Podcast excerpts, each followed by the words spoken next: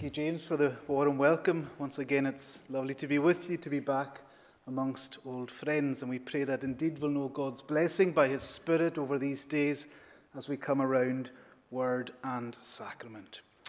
Well, friends, we're going to begin by singing to God's praise. We're going to worship His name from Psalm 146. This is a Sing Psalms version on page 191. Psalm 146.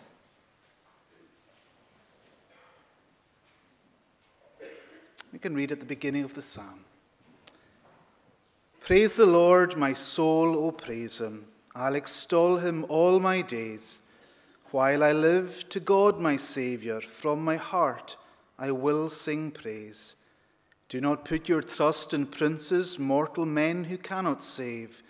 All their plans will come to nothing when they perish in the grave. Then down to uh, Verse 9 and 10 He frustrates the wicked's purpose, so the Lord, through endless days, reigns to every generation. Praise your God, O Zion, praise. We'll stand to sing the whole psalm to the praise of God. Praise the Lord, my soul,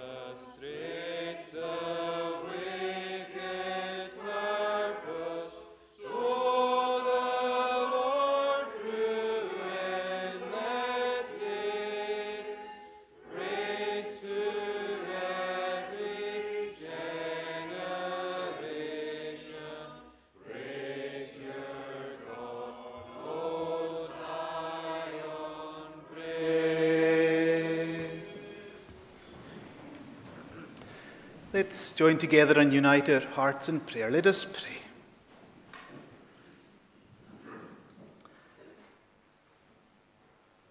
Gracious and eternal God, King of kings and Lord of lords, the God of heaven and the God of earth, the one who inhabits eternity.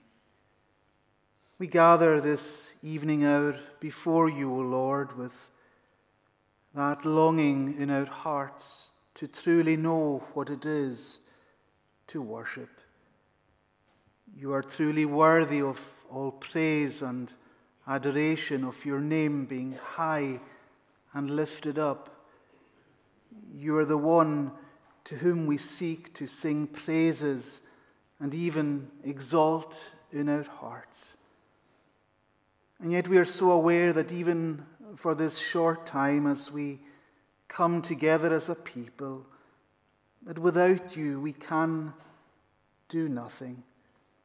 We are completely reliant upon you in all that we seek to do in terms of worship and in service. And in light of this, O Lord, we pray that you might be pleased to fulfill that promise to your people that where two or three gather in your name, you are there in their midst. That for all of us here, we could truly say that we come not in our own name, but in the name of the Lord Jesus Christ, and that you would honor this by your Holy Spirit coming and applying this word to our hearts and our minds, so that all the more we might bow down before you.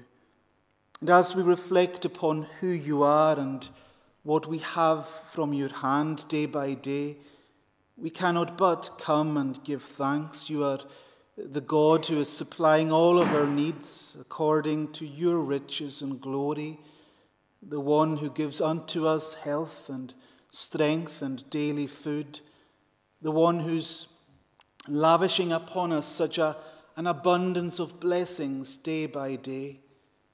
Forgive us, we pray, O Lord, for the fact that we are so slow to return thanks to you that all too often as a people we find ourselves taking from the hand of God, yet are so reluctant to give back. Forgive us, O Lord, for such, and grant unto us that true and that right spirit of thankfulness, not least for these spiritual blessings, the blessings of our soul, that for God so loved the world, he gave his only begotten Son so that whosoever believes in him should not perish, but have everlasting life. What a wonder it is that we can lay hold of this promise by faith. What a wonder it is that when our health, our strength, and our daily food passes away as it will, that we can lay hold upon the eternal promises of Christ that are indeed yea and amen.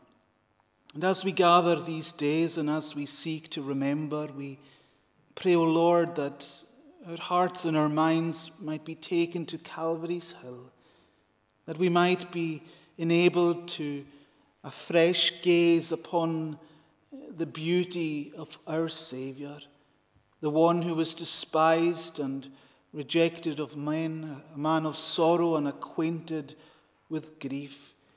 There was no beauty in him that we should look upon him. But yet there is beauty there, inexpressible beauty, beauty that enables sinners such as us to cry out, He died for me. O Lord, we praise you then for the wonder of what it is to be brought into the royal household of faith with that uh, spirit of adoption whereby we can cry out, Abba, Father. And if there are any here this evening hour who are yet to know what it is to take their place in the banqueting house of the Lord, who perhaps, as we once were ourselves, are strangers both to grace and to God, who know not their danger, who sense not their load, who are quite content going through uh, the realms of time without a word of eternity. We pray, O Lord, that tonight and in the days that lie ahead, your Holy Spirit might be pleased to touch them at their point of need, taking them to that place of darkness to your own most marvelous light, from death to life. And if there are any here this evening who do know you in their hearts and love you, but are yet to come and to profess your name for the first time, through perhaps fear or, of man or whatever reason they are perhaps following from a distance, we pray, O Lord, that you would impress upon them, even through the preaching of your word this evening, the blessing that follows obedience. We know in many ways that the easiest thing is to stay away. We know that all that we're called to do in the name of the Lord appears to be so difficult, a mountain set before us. But yet we know that these thoughts come not from yourself, but from the evil one who seeks to distract us and to destroy our peace and to lead us on a path that does not honor your name. And so help our dear friends here who perhaps have even been on the road for many a year, who are yet to come and to take this step of faith, to know in a very real way that they will not walk on water until they step out of that boat, keeping their eyes upon Jesus, the author and the finisher of their faith. And we thank you, Lord, that you do not call us to go, to go it alone, that you give unto us that helping hand every step of the way. As for many of us here tonight, perhaps we are so acutely aware of the challenges that face us in this wilderness, but yet you've not promised an easy path for any of us.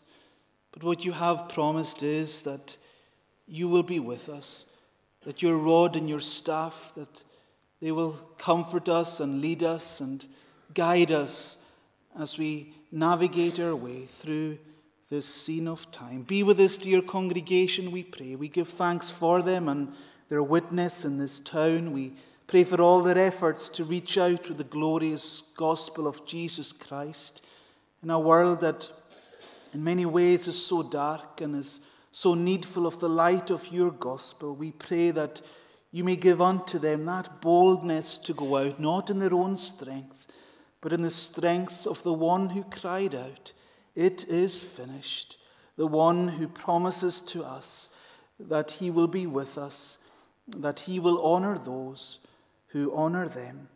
We pray now that you will lead us in your truth, that you will open our hearts and our minds to incline your voice, to hear what you have eh, to say to us this evening hour. All we ask, we ask for the forgiveness of our many sins. In Jesus' name, Amen. Well, friends, we're going to sing once more to the praise of our Lord and Saviour from Psalm 46, this time in the Scottish Psalter. Psalm 46. We can pick up our reading at verse 7 of the psalm.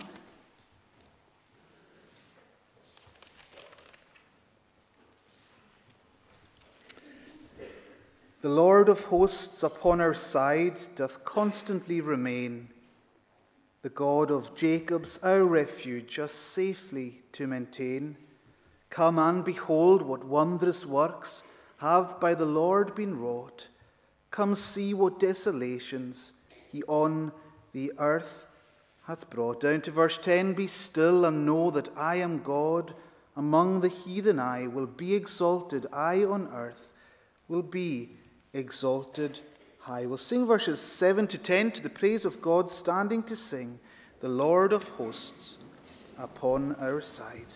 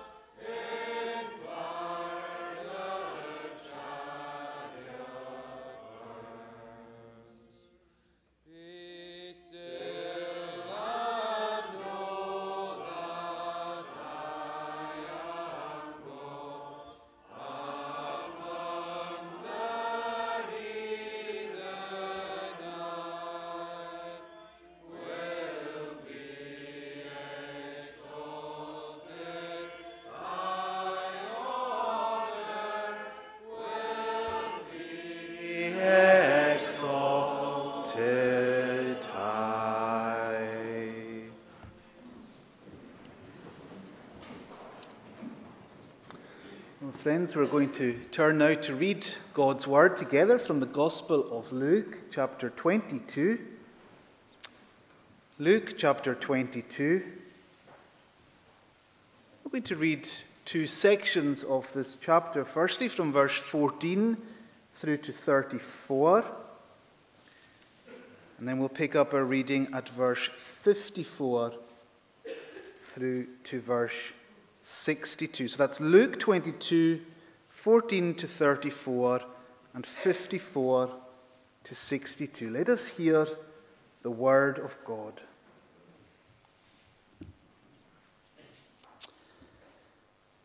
And when the hour came, he reclined at table, and the apostles with him. And he said to them, I have earnestly desired to eat this Passover with you before I suffer. For I tell you, I will not eat it until it is fulfilled in the kingdom of God. And he took a cup. And when he had given thanks, he said, Take this and divide it among yourselves. For I tell you that from now on I will not drink of the fruit of the vine until the kingdom of God comes. And he took bread, and when he had given thanks, he broke it and gave, gave it to them, saying, This is my body, which is given for you.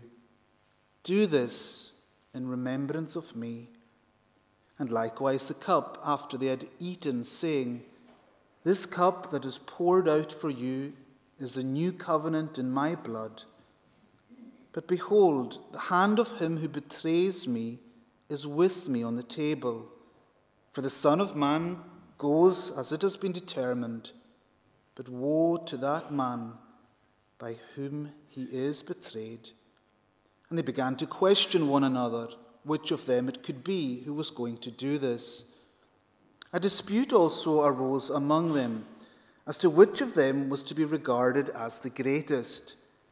And he said to them, The kings of the Gentiles exercise lordship over them, and those in authority over them are called benefactors. But not so with you. Rather, let the greatest among you become as the youngest, and the leader as one who serves. For who is the greater, one who reclines at table or one who serves? Is it not the one who reclines at table? But I am among you as the one who serves. You are those who have stayed with me in my trials, and I assign to you, as my Father assigned to me, a kingdom, that you may eat and drink at my table in my kingdom and sit on thrones judging the twelve tribes of Israel. Simon, Simon, behold, Satan demanded to have you, that he might sift you like wheat. But I have prayed for you that your faith may not fail. And when you have turned again, strengthen your brothers. Peter said to him, Lord, I am ready to go with you, both to prison and to death. Jesus said, I tell you, Peter, the cock will not crow this day until you deny three times that you know me. Then on to verse 54. Then they seized him and led him away, that is Jesus, bringing him into the high priest's house. And Peter was following at a distance. And when they had kindled a fire in the middle of the courtyard and sat down together, Peter sat down among them. Then a servant girl, seeing him as he sat in the light and looking closely at him, said, This man also was with him. But he denied it, saying, Woman, I do not know him. And a little later, someone else saw him and said, You also are one of them. But Peter said, Man, I am not. And after an interval of about an hour, Still another insisted, saying, Certainly this man also was with him, for he too is a Galilean. But Peter said, Man, I do not know what you are talking about. And immediately, while he was still speaking, the cock crowed, and the Lord turned and looked at Peter. And Peter remembered the saying of the Lord, how he had said to him, Before the cock crows today, You will deny me three times. And he went out and wept bitterly. And so on, Amen. We pray God's blessing on that portion of his own holy, inspired, and inerrant word. Well, friends, before we come back to this passage, we're going to sing once more. This time from Psalm 9, again in the Sing Psalms, Psalm 9, 9a.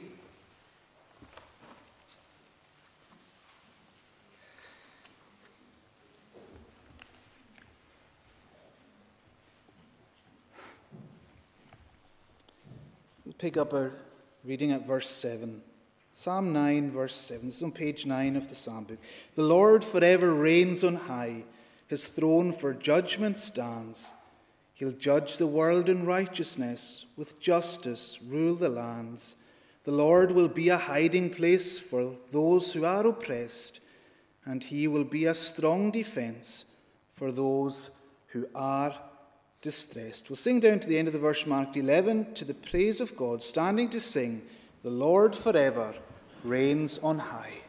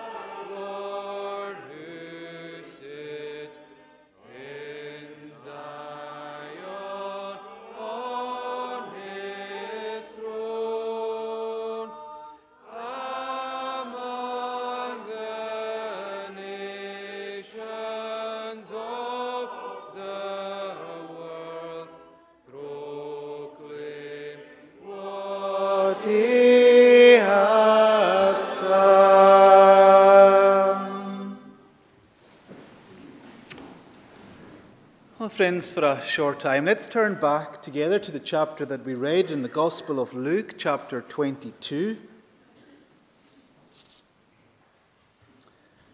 Luke chapter 22.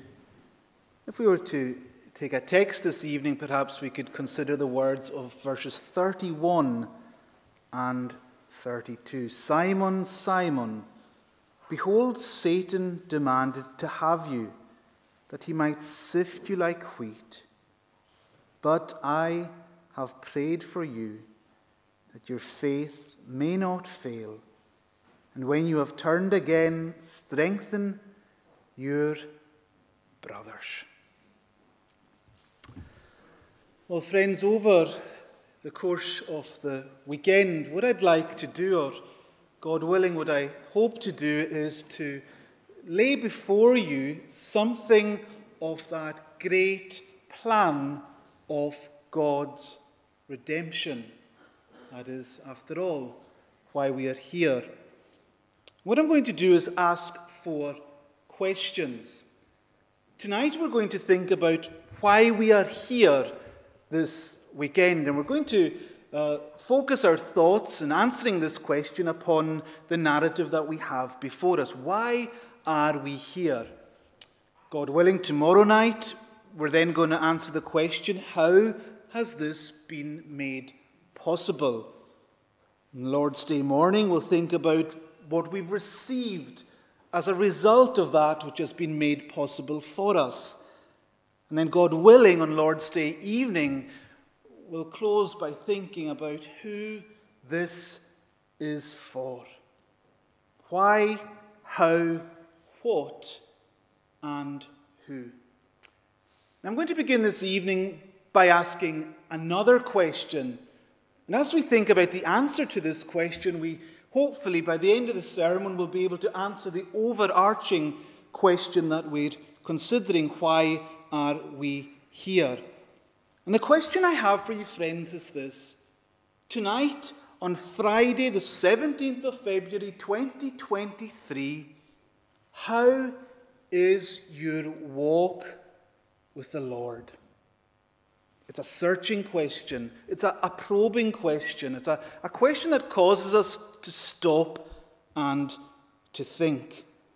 And were we to go around this building this evening and ask individuals that very question, I dare say that we would have many different answers. Some of you would, would say, Well, my walk isn't as it should be, it's not what I would like it to be. In fact, if I'm being honest, I feel like I'm following the Lord from afar, and I have been for a while. I present myself outwardly as following the Lord, but in my heart, there's something not quite right. Perhaps others of you might say, Well, I actually feel close to the Lord at the minute. I'm enjoying sweet fellowship with Him in His Word, in prayer with His people. I would say, Yes, I am walking closely with the Lord. Yet, if we're being entirely honest, all of us, myself included, those of us who are Christians here tonight, we, we can identify with both of these feelings and everything in between at one time or another, being close to the Lord or perhaps walking at a distance from Him in our heart. But of course, and we'll see this tonight, there's nothing new under the sun. Because here we have our friend Peter. Here we have Peter who, in the space of a, a, few hours, he, he thought in his own mind's eye that, yes, he was walking closely with the Lord. But then, soon after, within a matter of hours, he shows that, in fact, he isn't. And so tonight we're going to think about Peter and his denial of Christ under three headings. Firstly, we're going to think about Peter's confidence in himself. Secondly, we're going to think about how he is confronted by Satan.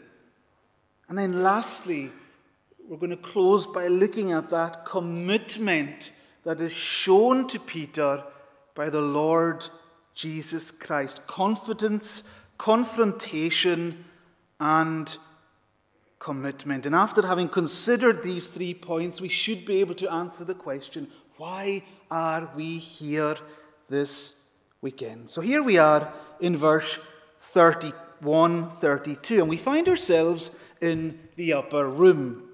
This is, of course, the, the night before Jesus is crucified, and here he is spending time with his disciples. He's having fellowship with his disciples. He's breaking bread with his disciples in the form of the Lord's Supper. He's having a blessed time. But what do we notice, friends? We notice that no sooner is that blessed time of fellowship had with Jesus and his disciples that it's broken. It's broken. What we see here is that something comes in that seeks to destroy that blessing. The problem? Well, the problem is that very quickly after having had the Lord's Supper, the, the disciples, what they do is they, they forget. They take their eyes off Jesus. They, they neglect to remember exactly what they've just been doing and who they've been doing it with. And instead, their eyes are focused upon themselves. See in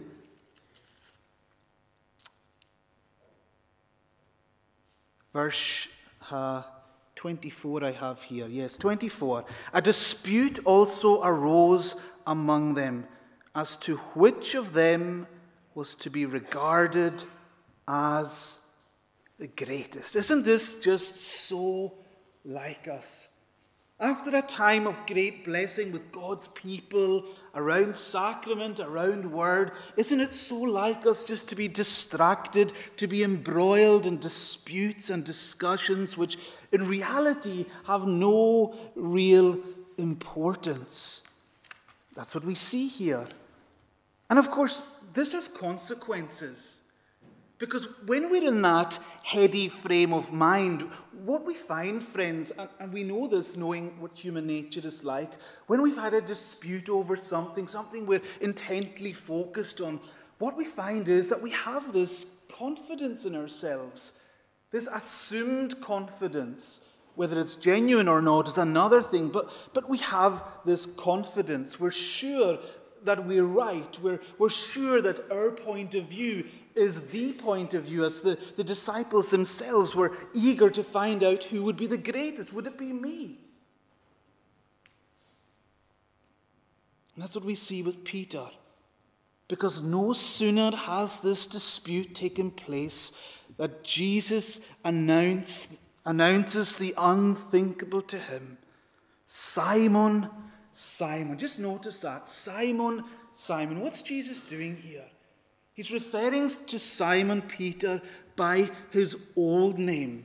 Jesus had given to him the name Peter. Now he's been referred to as his old name. Why? Because he was going to go back very soon to his old ways. And just look at how he says it Simon, Simon. There's that tone of, of disappointment. That tone of, of a loving heavenly father speaking to his son, of a brother speaking to a brother. Simon, Simon, I don't want you to do this. Simon, Simon, behold, Satan demanded to have you that he might sift you like wheat. And it goes on to say, I tell you, Peter, the rooster will not crow this day until you deny three times that you know me. I wonder, friend, tonight if you were told that this very evening you would deny the Lord three times with, with cursing and with swearing. If I was to tell you that, what would your reaction be? Well, you would no doubt, and, and me with you, our, our natural reaction would be to say, Never. Never would I do such a thing to my Lord. Never would I deny my Savior, certainly not with cursing and with swearing. Peter certainly had that confidence. And in Matthew's account of what we have before us here, he, he responds by saying, Even if I must die with you, I will not deny you. We've all heard the saying, Never say never.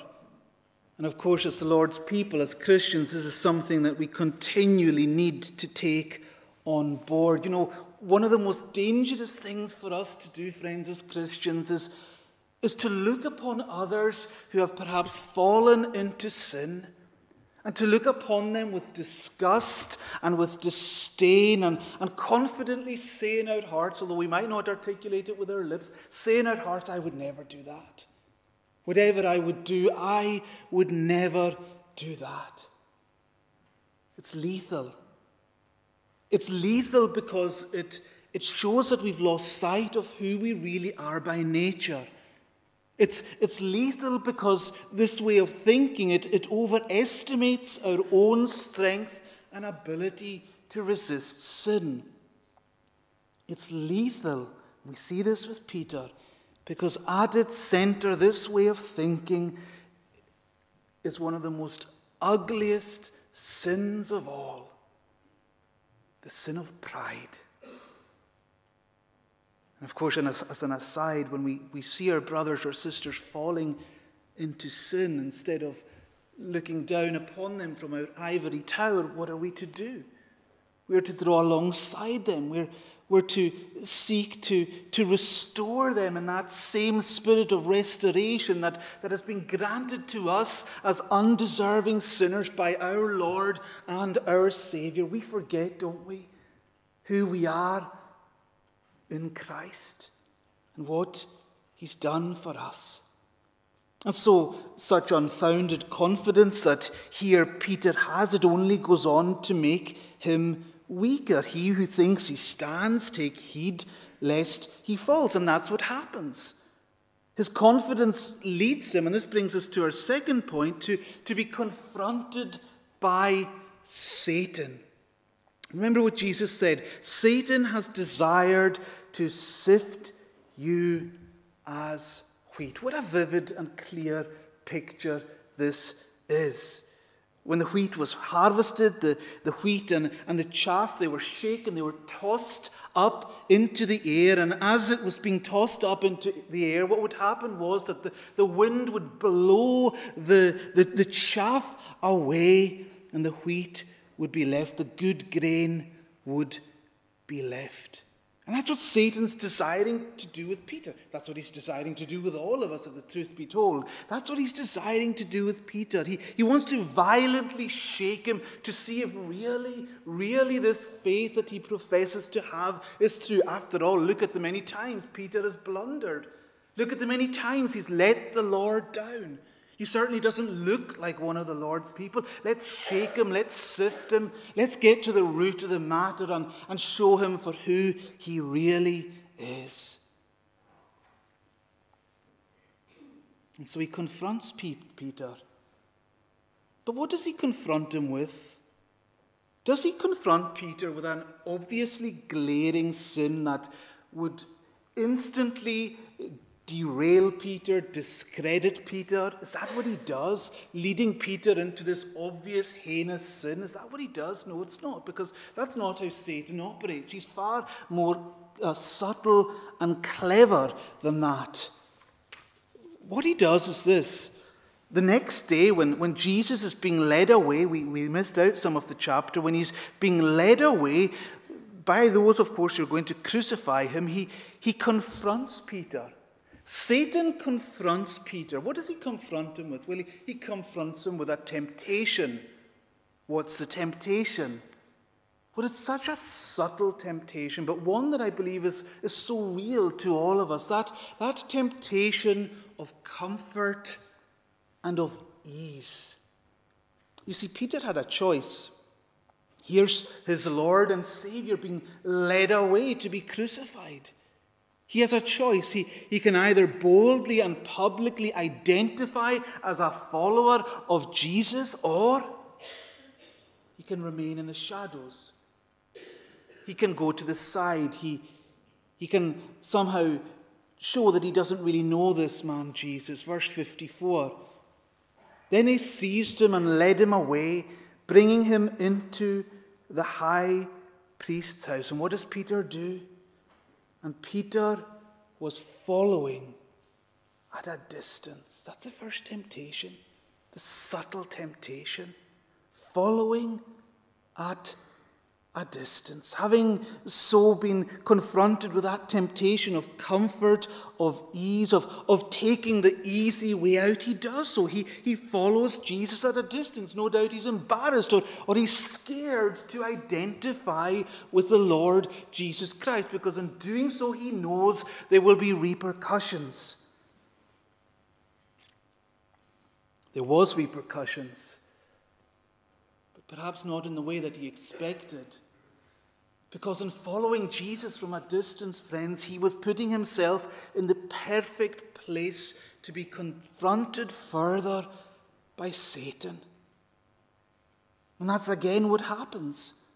Because not only does Peter follow Jesus from a distance, but then he goes on further to identify with the enemies of, of, of God. Verse 55. And when they had kindled a fire in the middle of the courtyard and set, sat down together, Peter sat down among them. Then a servant girl, seeing him as he sat in the light and looking closely at him, said, This man also was with him. At this crucial, pivotal point in the life and the ministry of the Lord Jesus Christ, instead of actively being involved with, with going, what's going on, instead of spending time with the disciples, perhaps in prayer over the situation that was unfolding before their very eyes, or, or fighting the cause of Christ, trying to be there for his Savior, instead, what do we see? We see Peter abdicating all responsibility and warming himself at the fire of the faithless. This was one who had been so confident and now compromised, weakened in his witness, so that having been confronted by that temptation of, of comfort and ease by distancing himself from Jesus, things begin to, to snowball, to, to get out of all control. Verse 57 But he denied it, saying, Woman, I do not know him. I don't know this man, he's saying. And a little later, someone else saw him and said, You also are one of them. But Peter said, Man, I am not. And it's not even as if he, he regretted what he said and wished he hadn't said it. You know, sometimes we say things in the heat of the moment and we wince at the thought that we've just said it. We wished we hadn't said it. We wouldn't say it again. Well, we see that another hour goes past, and what does Peter do? He goes on to deny his Savior again. Satan desired to sift Peter as wheat. And Peter agreed. As it were, he signed on the dotted line. Up an important point for all of us to remember. It's, it's so easy, I suppose, for us when we're confronted with the suggestions of Satan that, that we blame Satan, that, that we blame Satan for our sins. He made me do it. And of course, Satan does whisper in our ears, sometimes very loudly, sometimes very convincingly, sometimes even as an angel of light, so that it's hard to discern if it's, if it's from the Lord or if it's from Satan himself. But at the end of the day, we cannot blame Satan for our own sin. So, friends, what we have before us here is, is it not, a, a heartbreaking scene? A scene that ought to lead all of us, myself included, to examine ourselves and, and to, re, to remind ourselves that the only confidence we can ever afford to have is not in ourselves, is not in our own estimation of things in this world. The only confidence that we can ever or should ever have should be in the person and in the work of the Lord Jesus Christ. Maybe tonight you're sitting here, or perhaps you're joining us online, and, and you're saying with a heavy heart, That's me. That's me. People around me don't know it, but that's me. You're talking to me. I see myself in this whole situation. Well, friends, if that is you tonight, dear struggling Christian friend, and I'm sure there are some of you here, that is the reality of what it is to be the Lord's. We're not good at talking about that, are we? Building one another up, being there for one another.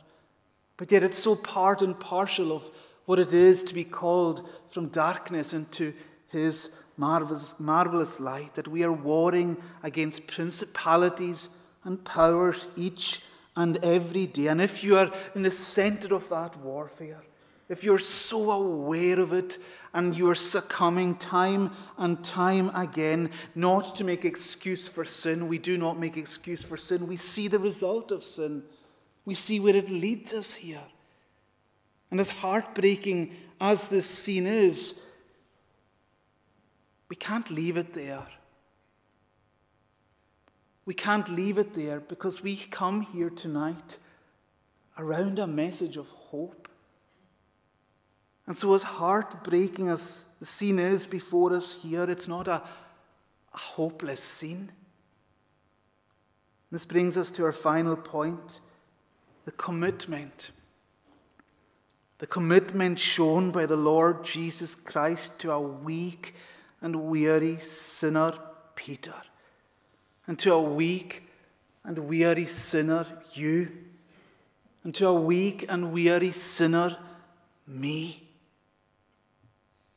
And as we reflect upon that commitment, we're led to answer that question why are we here this weekend? Verse 31 Simon, Simon, behold, Satan demanded to have you, that he might sift you like wheat. But, aren't we so thankful for that word? But, but I have prayed for you that your faith may not fail. Because although Satan desired to sift Peter as wheat, and Peter said yes, Jesus said no. Just like with Job, the Lord allowed Satan to go so far with Peter uh, uh, in that, that whole rendezvous that they have here at this time, but no further, no further. Satan might, for a time, have got Peter's service. He might, for a time, have your service. But he won't get his soul. He won't get your soul if you're in Christ tonight. Why? Because greater that is he that is in you than he that is in the world. And so, no matter how low we go, and maybe tonight you're very low, I don't know. Maybe you're very low in your walk with the Lord, and at times you feel like, as it were, throwing the towel and giving up, turning your back on the whole thing. It's just too difficult.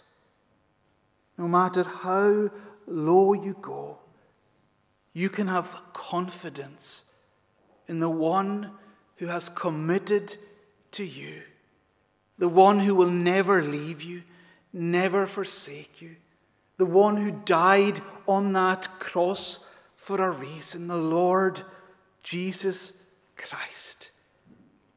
And we see that commitment, do we not? In this very statement, I have prayed for you that your faith fail you not. And, and what's wonderful about this statement is that it's said before Peter even fell. Before Peter fell. He prayed for Peter before Peter sinned. Isn't that something? The Lord is always a step ahead of his people. Does this mean that Jesus' prayer wasn't answered? Answered, you might say, well, his faith did fail him, did it not? Look at what he's just done. He's denied the Lord Jesus three times. And so maybe, maybe Jesus' prayer wasn't answered by God the Father. Well, of course, that's not true. We, we know that's not true. Peter failed himself, undoubtedly. But his faith never failed. Because his faith is in the finished work of the Lord Jesus Christ, and that can never fail. fail. Our faith can flounder, it can waver. That is true, but it can never fail. Ultimately, it can never fail. I have prayed for you that your faith may not fail. Why is he praying? Why is this intercessory prayer necessary, we might ask? Was, was Peter's sins not going to be defeated once and for all on the cross on Calvary's Hill? Why pray at all? What's the point of this? It's a good question. Well, one commentator put it like this This is not a supplemental work adding to his sacrifice of himself on the cross, but rather a consequential work based on it. This is a fruit of the cross. This prayer is as a result of what's to take place on the cross. A, a prayer that we see uh, also in John 17. And this is one of the most wonderful chapters whereby we, we see the care and the commitment that the Lord Jesus Christ has for his people. I do not ask for these only, but also for those who will believe in me through their word. This is a high priestly prayer. That they may all be one, just as you, Father, are in me, and I in you, that they also may be in us, so that the world may believe that you sent me. In verse 24, Father, I desire that they also, that's us if we are His tonight, Father, I desire that they also, whom you have given me, may be with me where I am to see my glory that you have given me because you loved me before the foundation of the world. He prays because he loves, because he's committed committed to that cause, that cause that had been set out from all eternity. And so we can put our amen to the psalmist when he says, My flesh and heart doth faint and fail, but God doth fail me never. And so, to answer the overarching question of, of tonight, why are we here this weekend? Well, friends, we are here, are we not, to remember and to rejoice in the glorious reality of what it is to be safe and secure in Christ. Not to excuse our sin, far from it, but still to remember that we are safe and secure in Jesus. A, a glorious reality that that we're not to keep to ourselves. Jesus says this to Peter. And when, not if, notice that word when, and when you have returned to me. He had his eye on Peter. He knew that Peter would return, just as he has his eye on any wandering uh, lamb of his. When you have returned to me, strengthen your brethren. Strengthen your brethren. Maybe this is a, a picture of someone here tonight. I don't know. Someone who perhaps hasn't been walking closely with the Lord for some time, has strayed. Someone perhaps joining us online. I don't know. But what I do know is this is that you're not to stay away. You're to come back you're to profess your faith publicly again. He has prayed that your faith will not fail. Why don't you come back? Come back and strengthen your brethren. We are a family. We are a church family. And as a family, we long, do we not? And if we don't, there's something far wrong. We long, do we not, to, to see a long lost family member coming back to the table. And when they do, what do we do? We rejoice. We praise God. We ourselves are strengthened in our faith. It does our hearts good to, to see those who perhaps haven't been with us for many a long year there back in their rightful place. Because Christ has prayed for them. Their faith will not fail. Maybe you're here tonight and you've never professed, and you wonder where you fit into all of this. You might say, Well, how can I return when I never went away in the first place? Well, you did. You did go away. Because we've all got that image of Christ within us. That's how we've been made to serve and to worship. And so, for every single man and woman, boy and girl in this world who, who is not in the way, they've gone astray. They've chosen to go away from their Creator. And so, the same plea goes to you tonight come back. Come back to the Lord. Come back to that place whereby you can come to know not just the creation, but the Creator the one who died on that cross so sinners like us might live.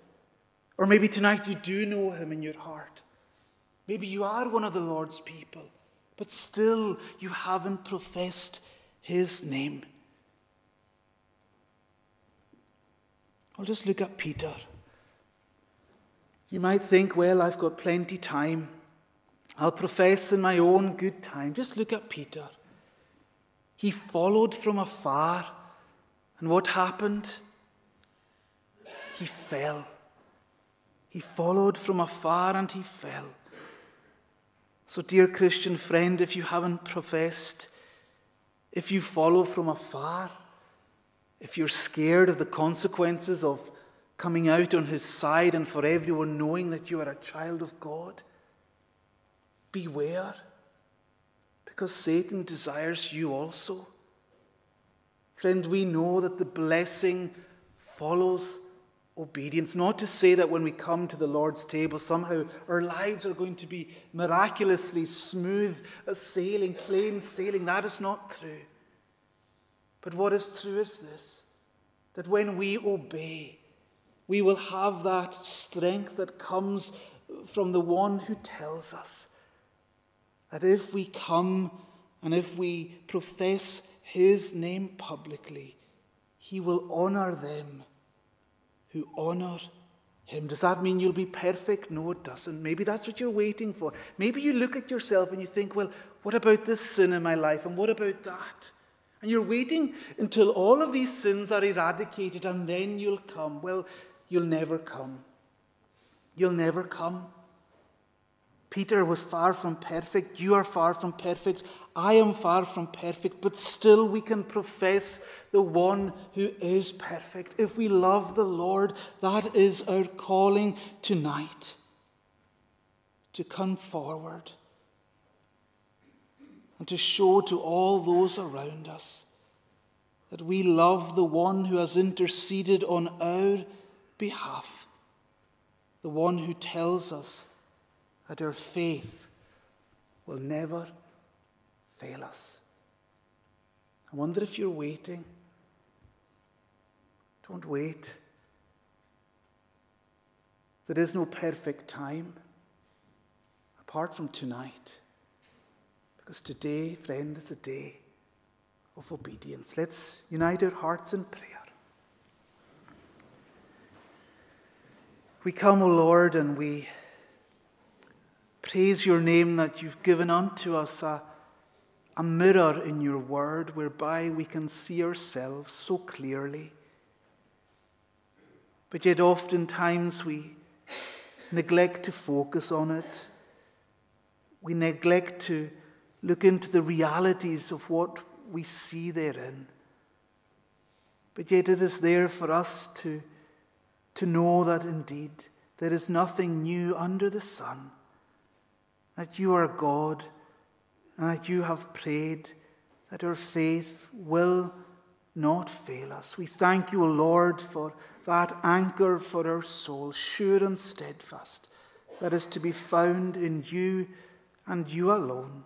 And so help us, one and all, to be strengthened by this as we go forward into this weekend, as we perhaps are so aware of our un- unworthiness to come and sit at your table that we would have one eye at ourselves, but that we would have our vision set firmly upon you, the one who is worthy. For worthy is the Lamb who takes away the sin of the world. Go with us then, we pray. Forgive us for Jesus' sake. Amen. Well, we're going to conclude, friends, singing together from Psalm 73. Psalm 73 in the Scottish Psalter.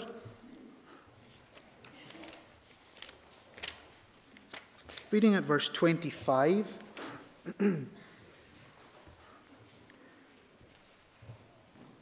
Whom have I in the heavens high, but thee, O Lord, alone? And in the earth whom I desire, besides thee there is none. My flesh and heart doth faint and fail, but God doth fail me never. For of my heart God is the strength and portion forever. For lo, they that are far from thee for ever perish shall. Them that are whoring from thee go, thou hast destroyed all. But surely it is good for me that I draw near to God. In God I trust that all thy works I may declare abroad. Standing to sing these verses to the praise of our Lord.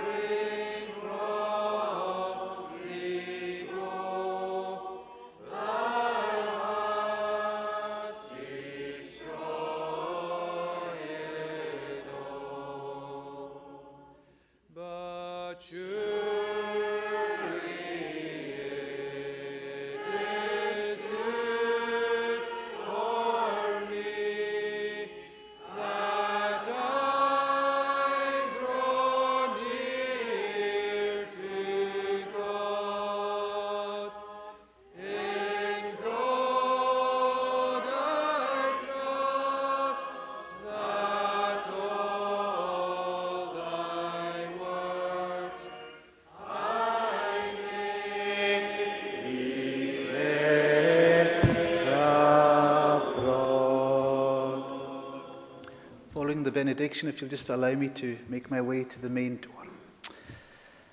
Now may the grace of the Lord Jesus Christ, the love of God the Father, and the fellowship of the Holy Spirit rest on and abide with you now and forevermore.